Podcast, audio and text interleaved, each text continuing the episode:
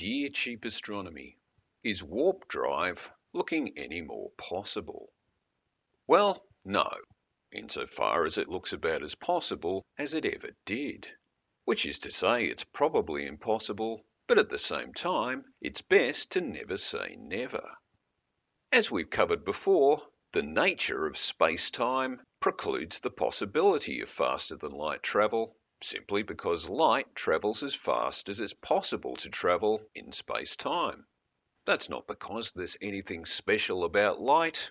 It just so happens that light, being massless, can travel up to and at the universe's speed limit. And anything that does have mass can't do that. But any theorist will tell you that that in itself doesn't rule out the possibility of warp drive, since the whole idea of warp drive is to warp space-time and hence get around the speed limit in that way. There are at least two highly theoretical possibilities to explore here. Firstly, we could create wormholes in space-time.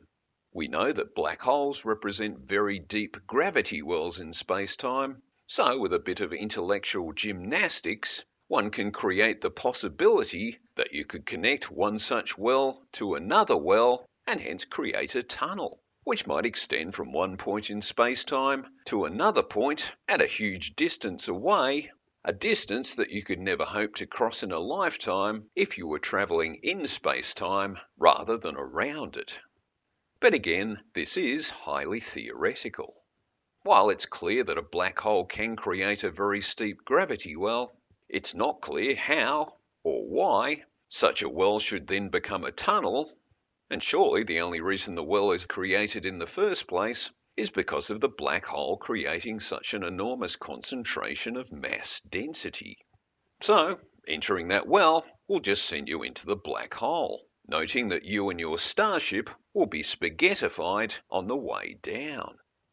If the wormhole story is correct, the other end of a supposed black hole-generated wormhole is a white hole, where everything pulled into the black hole is ejected back out due to some kind of negative mass and negative energy activity. To date, we've not observed anything like a white hole spewing stuff back out into the universe, and if it did, it would be contrary to most traditional laws and principles of physics and cosmology. And so, until we do observe a white hole, it's best to just keep on calling this highly theoretical thinking.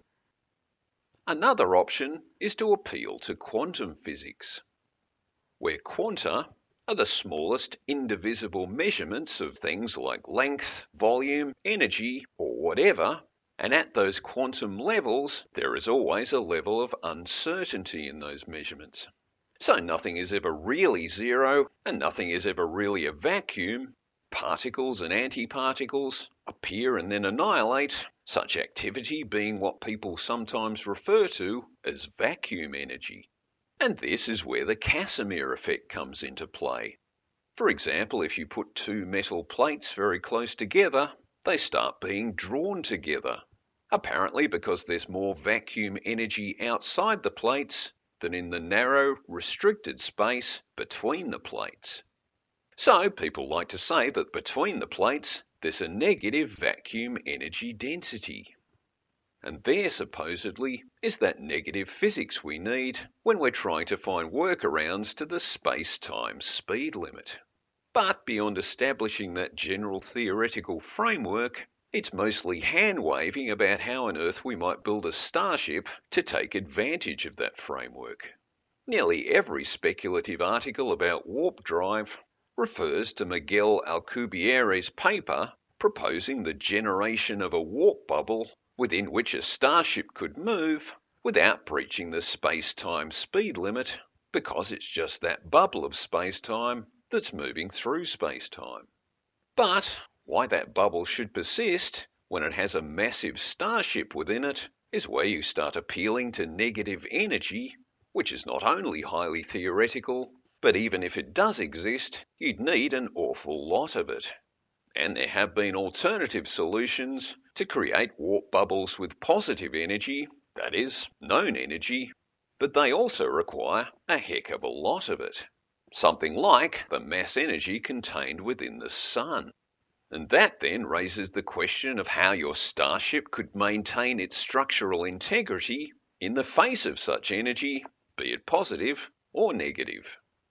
So, once again, warp drive seems highly unlikely, and even if theoretically feasible, may require extraordinarily vast sources of energy to actually drive it, meaning you might not only kill yourself, destroy your starship, and also destroy the star system that you're travelling from and the star system that you're travelling to. And so, even if you could, you'd have to wonder why you'd want to.